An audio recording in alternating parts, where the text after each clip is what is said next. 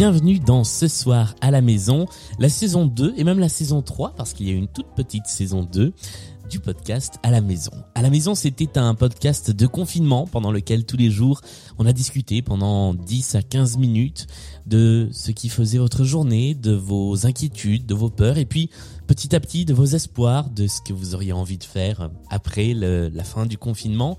Ça, c'était évidemment entre le mois de mars et le mois de mai eh bien nous entrons dans une nouvelle période un petit peu spéciale, cette période de couvre-feu qui commence donc aujourd'hui et qui va se prolonger pendant six semaines. Alors je me suis dit que peut-être pendant six semaines on pouvait réitérer l'expérience de manière plus ou moins régulière, on va essayer de le faire tous les soirs, discuter avec l'un ou l'une d'entre vous pendant une dizaine de minutes à la fois de la période, de ce qu'elle représente pour vous, mais aussi tout simplement de ce que vous faites de vos soirées.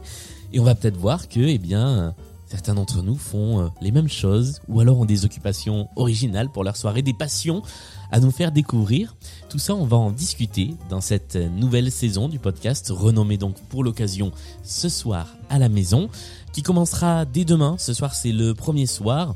Petit à petit, on va euh, proposer à des gens de venir discuter dans ce, dans ce podcast. Donc si vous avez envie de venir, vous, c'est même pas vous confier, mais papoter pendant une dizaine de minutes, eh bien, écrivez-nous euh, sur euh, les réseaux sociaux, soit sur le site de Micro Stockholm, microstockholm.fr, soit directement sur Twitter, at Gubalda. Et euh, eh bien, on décidera d'un moment pour venir discuter comme ça ce soir à la maison, puisque c'est le titre de ce podcast.